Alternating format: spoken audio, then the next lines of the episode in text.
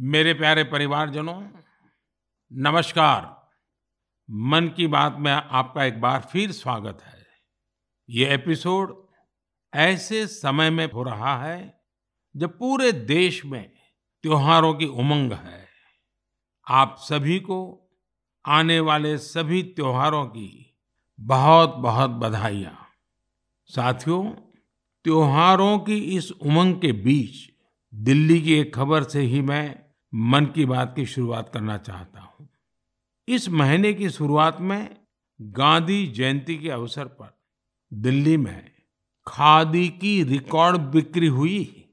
यहाँ कॉनॉट प्लेस में, एक ही खादी स्टोर में, एक ही दिन में डेढ़ करोड़ रुपये से ज़्यादा का सामान लोगों ने खरीदा। इस महीने चल रहे खादी महोत्सव ने एक बार फिर बिक्री के अपने सारे पुराने रिकॉर्ड तोड़ दिए हैं। आपको एक और बात जानकर भी बहुत अच्छा लगेगा।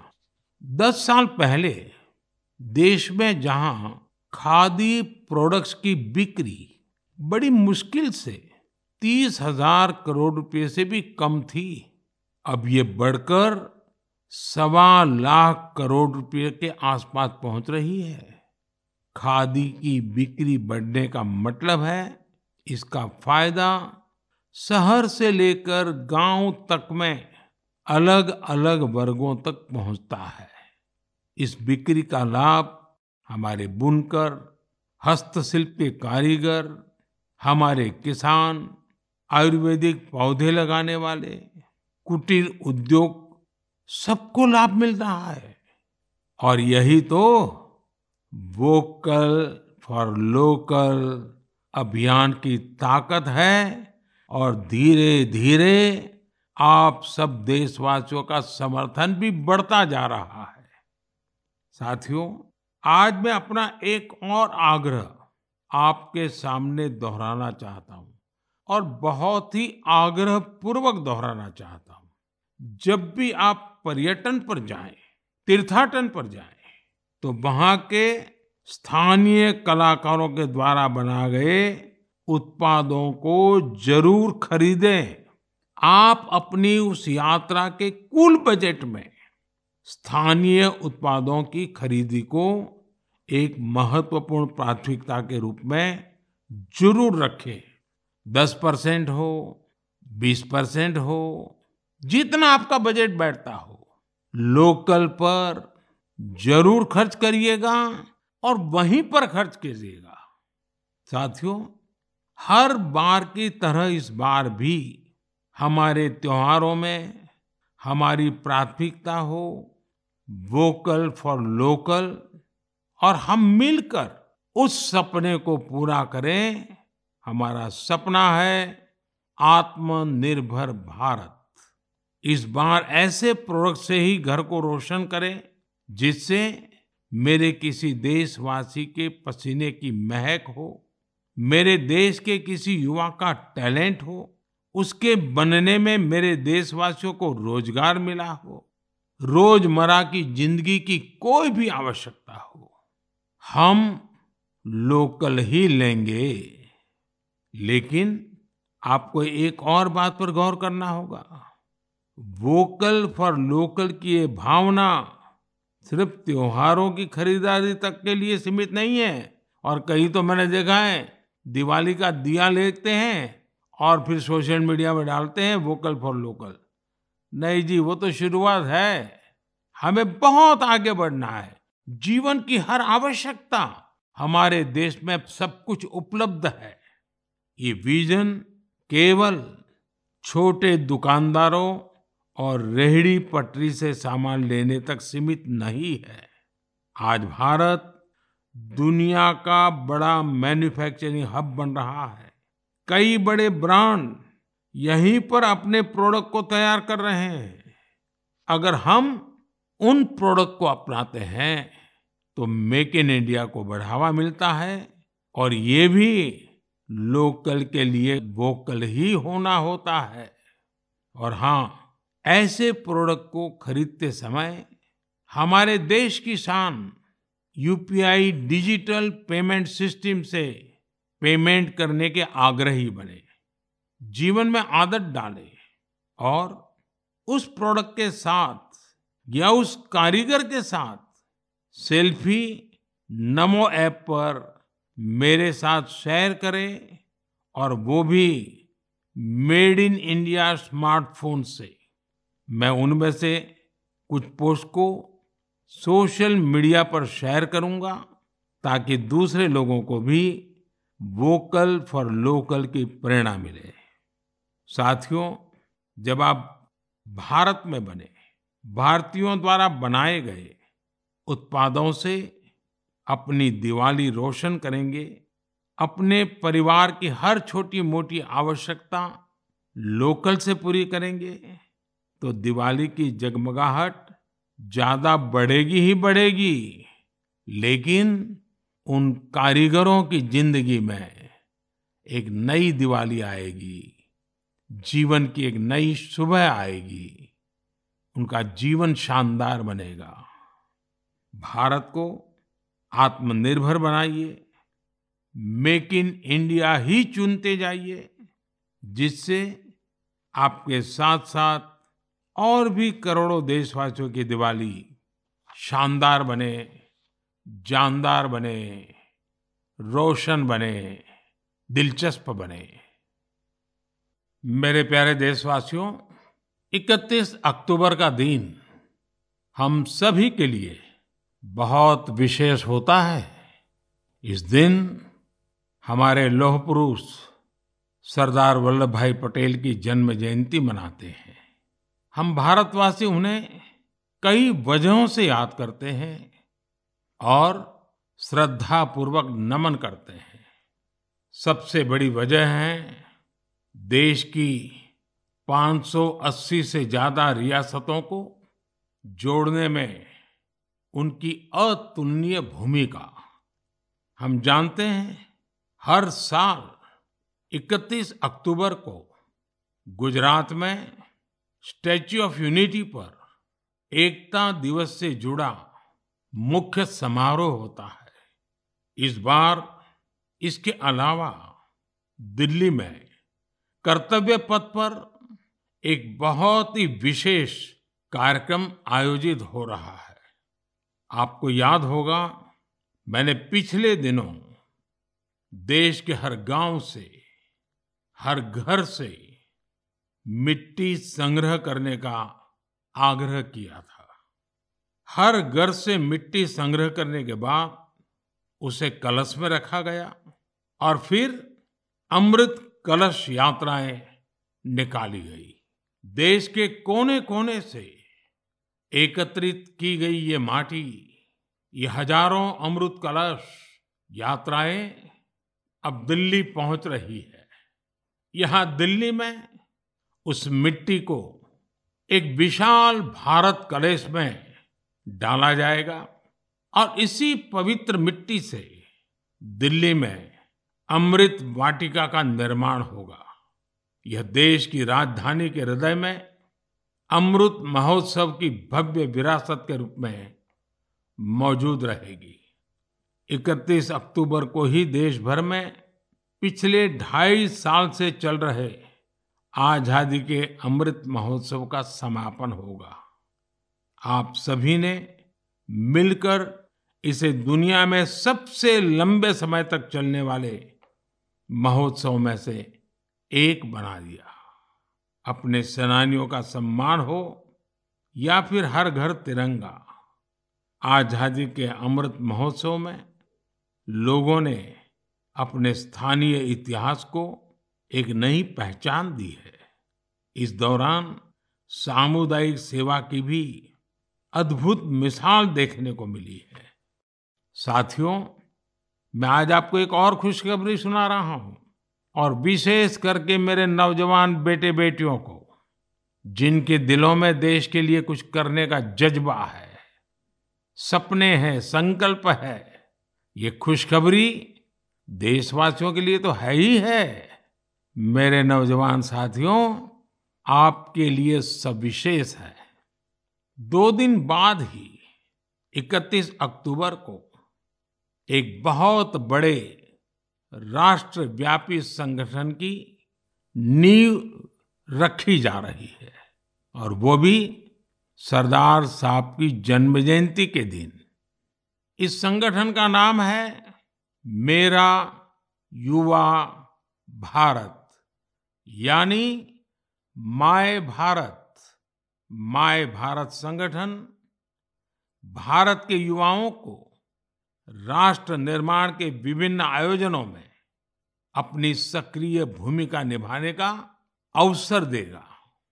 ये विकसित भारत के निर्माण में भारत की युवा शक्ति को एकजुट करने का एक अनोखा प्रयास है। मेरा युवा भारत की वेबसाइट माय भारत भी शुरू होने वाली है। मैं युवाओं से आग्रह करूँगा बार बार आग्रह करूँगा कि आप सभी मेरे देश के नौजवान, आप सभी मेरे देश के बेटे बेटी my Bharat dot gov dot in पर रजिस्टर करें और विभिन्न कार्यक्रम के लिए साइन अप करें। 31 अक्टूबर को पूर्व प्रधानमंत्री श्रीमती इंदिरा गांधी जी की पुण्यतिथि भी है। मैं उन्हें भी भावभीनी श्रद्धांजलि अर्पित करता हूँ।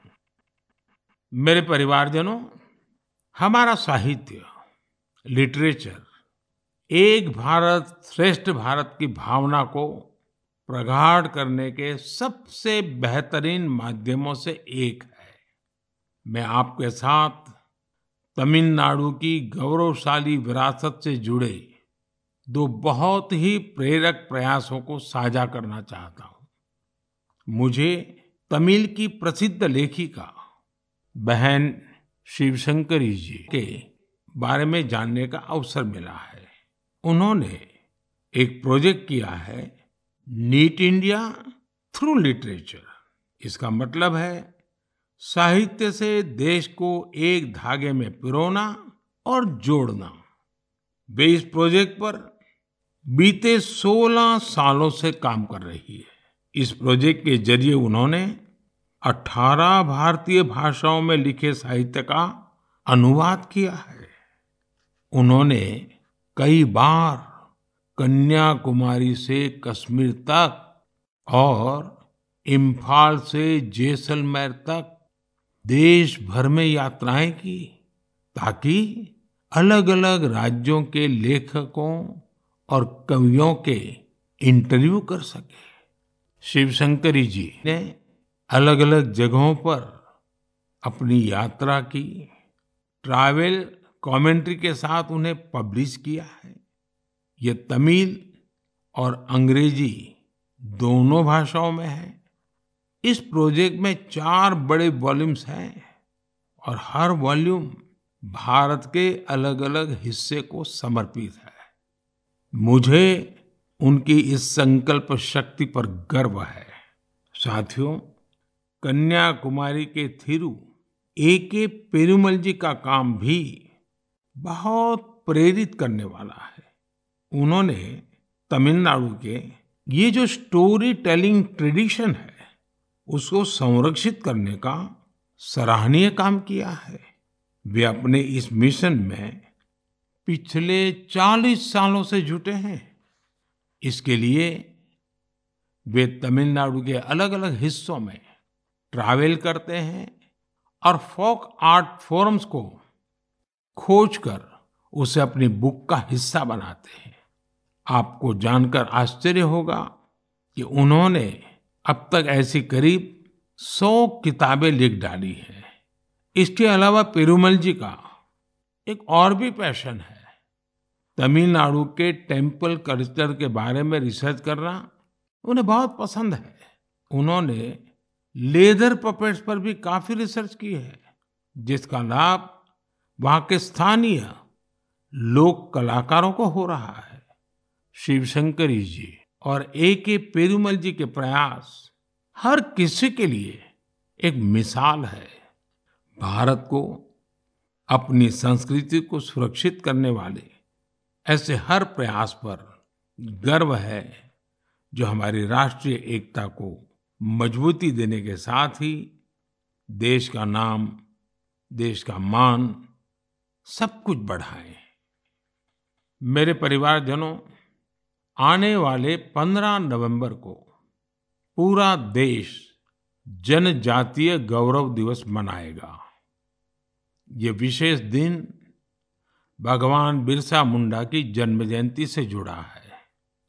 भगवान बिरसा मुंडा हम सबके हृदय में बसे हैं।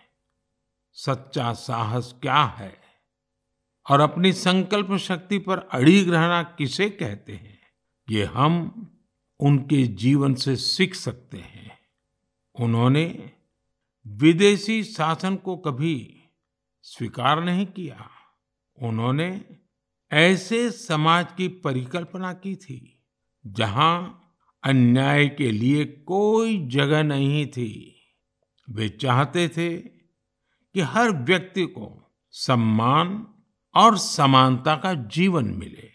भगवान बिरसा मुंडा ने प्रकृति के साथ सद्भाव से रहना इस पर भी हमेशा ज़ोर दिया। आज भी हम देख सकते हैं कि हमारे आदिवासी भाई बहन प्रकृति की देखभाल और उसके संरक्षण के लिए हर तरह से समर्पित है।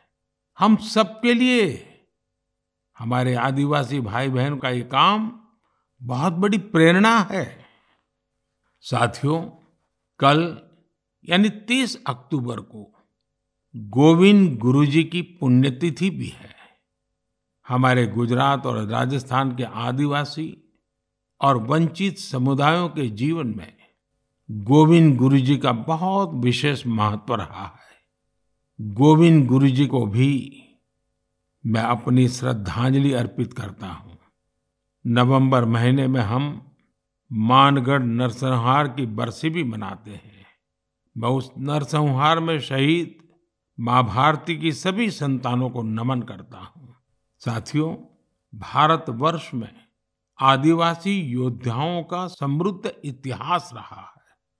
इसी भारत भूमि पर महान तिलका मांझी ने अन्याय के खिलाफ बिंगुल फूका था। इसी धरती से सिद्धो कान्हू ने समानता की आवाज़ उठाई। हमें गर्व है कि जन योद्धा टंट्या भील ने हमारी धरती पर जन्म लिया। हम शहीद वीर नारायण सिंह को पूरी श्रद्धा के साथ याद करते हैं, जो कठिन परिस्थितियों में अपने लोगों के साथ खड़े रहे। वीर रामजी गौंड हो, वीर गुंडा धूर हो, भीमा नायक हो, उनका साहस आज भी हमें प्रेरित करता है। अल्लूरी सीताराम राजू ने आदिवासी भाई बहनों में जो अलग जगाई, उसे देश आज भी याद करता है। नॉर्थ ईस्ट में कियांग, नोबांग और रानी गाइदिनल्यू जैसे स्वतंत्रता सेनानियों से भी हमें काफ़ी प्रेरणा मिलती है। आदिवासी समाज से ही देश को राजमोहिनी देवी और रानी कमलापति जैसी वीरांगनाएँ मिली। देश इस समय आदिवासी समाज को प्रेरणा देने वाली रानी दुर्गावती जी की 500वीं जयंती मना रही है। मैं आशा करता हूँ कि देश के अधिक से अधिक युवा अपने क्षेत्र की आदिवासी विभूतियों के बारे में जानेंगे और उनसे प्रेरणा लेंगे। देश अपने आदिवासी समाज का कृतज्ञ है, जिन्होंने राष्ट्र के स्वाभिमान और उत्थान को हमेशा सर्वोपरि रखा है। मेरे प्यारे देशवासियों, त्योहारों के इस मौसम में, इस समय देश में स्पोर्ट्स का भी परचम लहरा रहा है। पिछले दिनों एशियन गेम्स के बाद, पैरा एशियन गेम्स में भी भारतीय खिलाड़ियों ने ज़बरदस्त कामयाबी हासिल की है। इन खेलों में भारत ने 111 मेडल जीतकर एक नया इतिहास रच दिया है। मैं पारा एशियन गेम्स में हिस्से लेने वाले सभी एथलीट्स को बहुत बहुत बधाई देता हूँ। साथियों, मैं आपका ध्यान special Olympics world summer games की ओर भी ले जाना चाहता हूँ। इसका आयोजन बर्लिन में हुआ था। ये प्रतियोगिता हमारे इंटेलेक्चुअल डिसेबिलिटीज वाले एथलीटों की अद्भुत क्षमता को सामने लाती है। इस प्रतियोगिता में भारतीय दल ने 75 गोल्ड मेडल सहित 200 पदक जीते। रोलर स्केटिंग हो, बीच वॉलीबॉल हो, फुटबॉल हो या लोन टेनिस भारतीय खिलाड़ियों ने मेडल्स की जड़ी लगा दी। इन पदक विजेताओं की लाइफ जर्नी काफ़ी इंस्पायरिंग रही है। हरियाणा के रणवीर सैनी ने गोल्फ में गोल्ड मेडल जीता है। बचपन से ही ऑटिज्म से जूझ रहे रणवीर के लिए कोई भी चुनौती गोल्फ को लेकर उनके जुनून को कम नहीं कर पाई।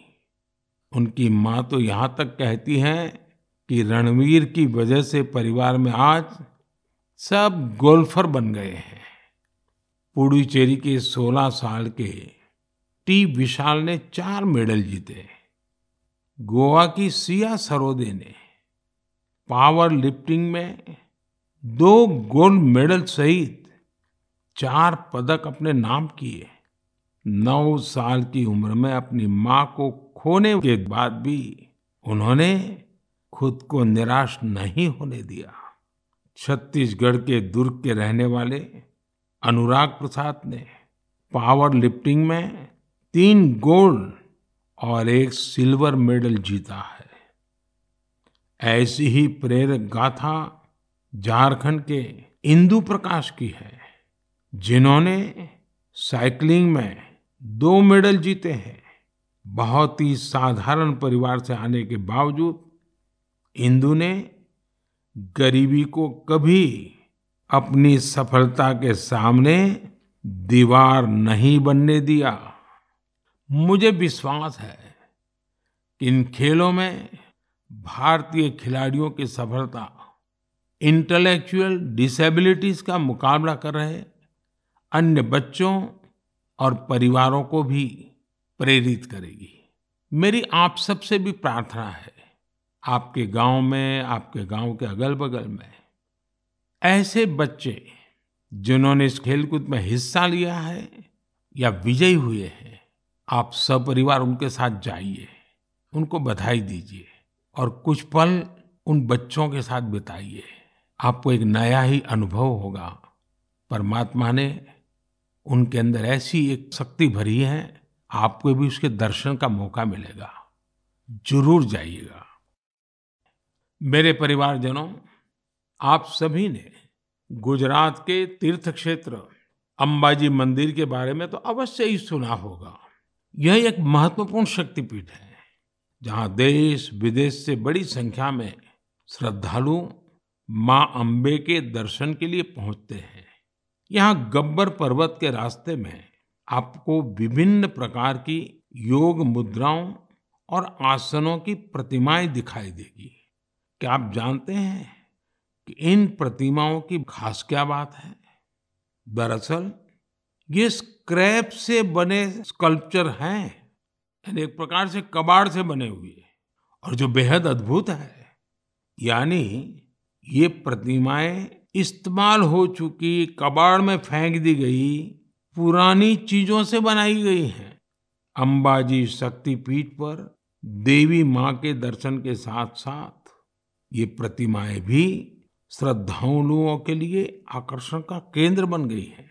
इस प्रयास की सफलता को देखकर मेरे मन में एक सुझाव भी आ रहा है। हमारे देश में बहुत सारे ऐसे लोग हैं जो वेस्ट से इस तरह की कलाकृतियाँ बना सकते हैं। तो मेरा गुजरात सरकार से आग्रह है वो एक प्रतियोगिता शुरू करे और ऐसे लोगों को आमंत्रित करे। ये प्रयास गब्बर पर्वत का आकर्षण बढ़ाने के साथ ही पूरे देश में वेस्ट टू वेल्थ अभियान के लिए लोगों को प्रेरित करेगा।